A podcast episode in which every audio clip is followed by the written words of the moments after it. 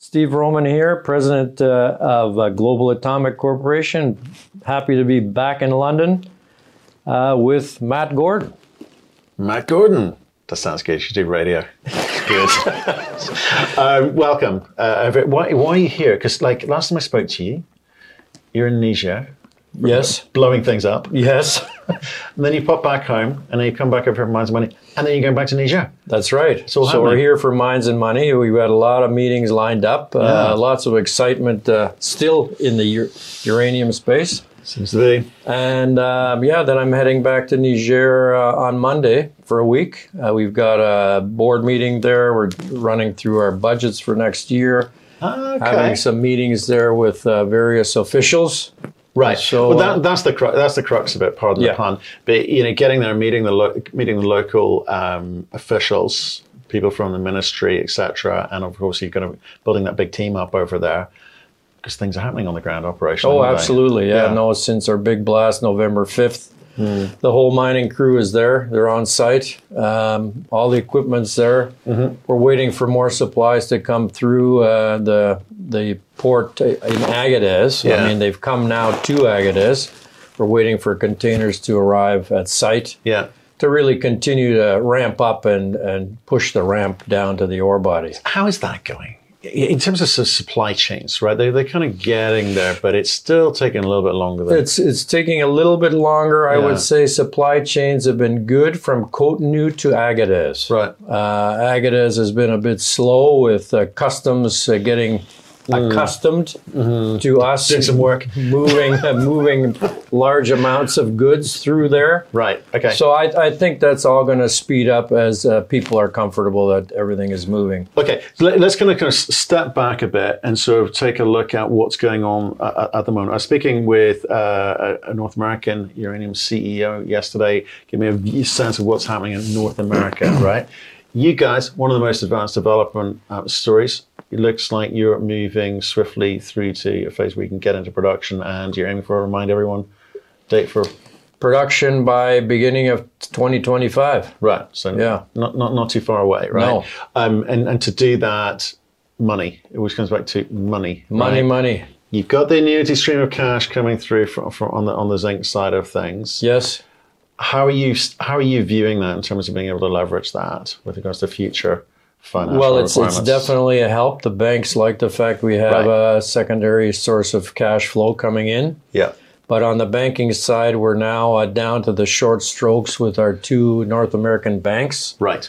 So the key thing from our point of view is to push the lawyers quickly as possible so that we can uh, sign term sheets before the end of the year and announce the terms. Right. And uh, then finish up all the paperwork in Q1. Okay, those guys, before they dish out the cash, do like to go and do site visits. Not, I'm never actually quite sure if well, they know what they're looking at, but so have they been to site? All of their DD team has been to site. Right.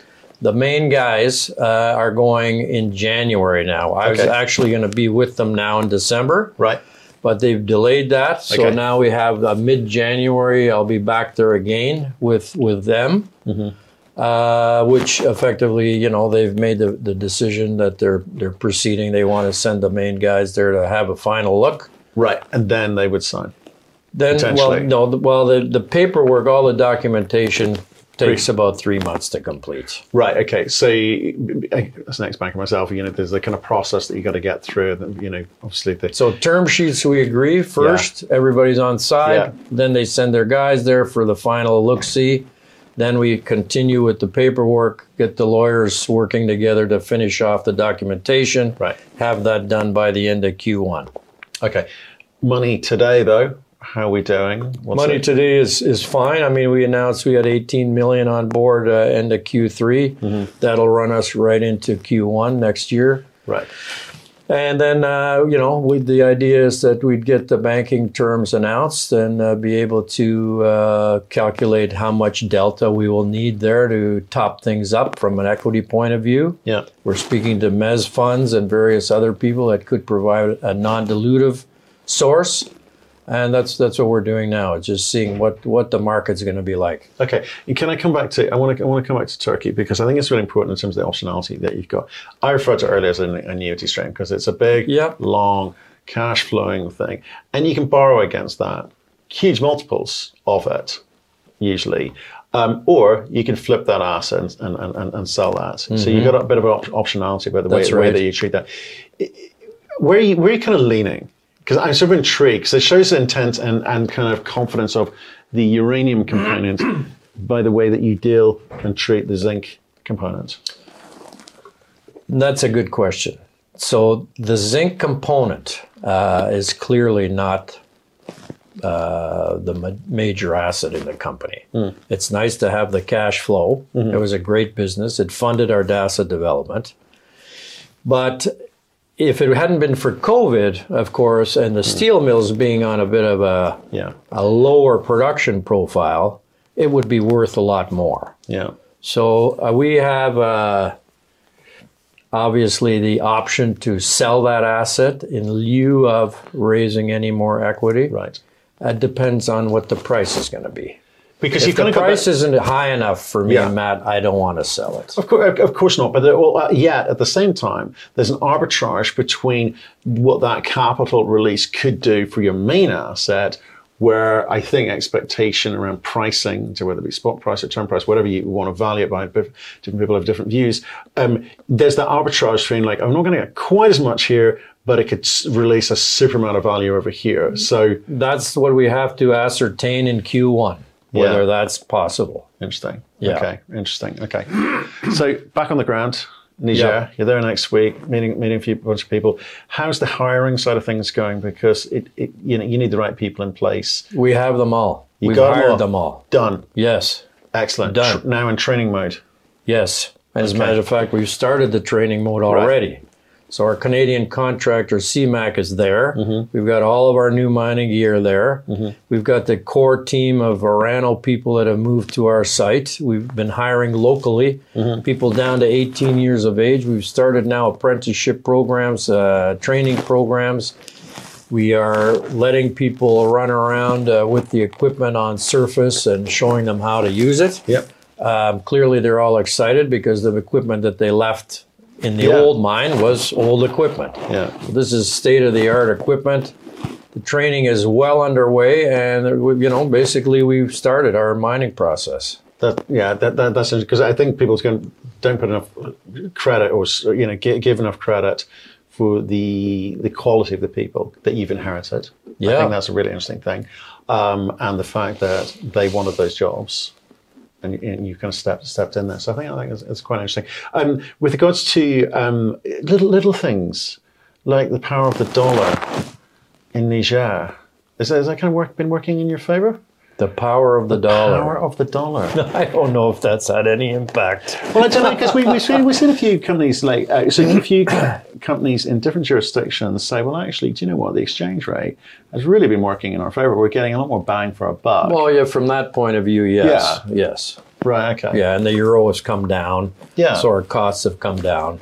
Yeah. And uh, you know, from a point of view of all of uh, building our plant, now we're sourcing a lot of materials locally.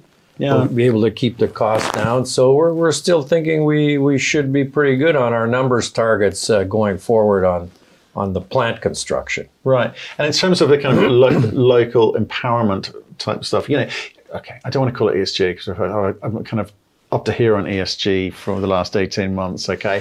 I, I'm trying to, say, you know, in, the reality of doing business on the ground, you need the buy in from people.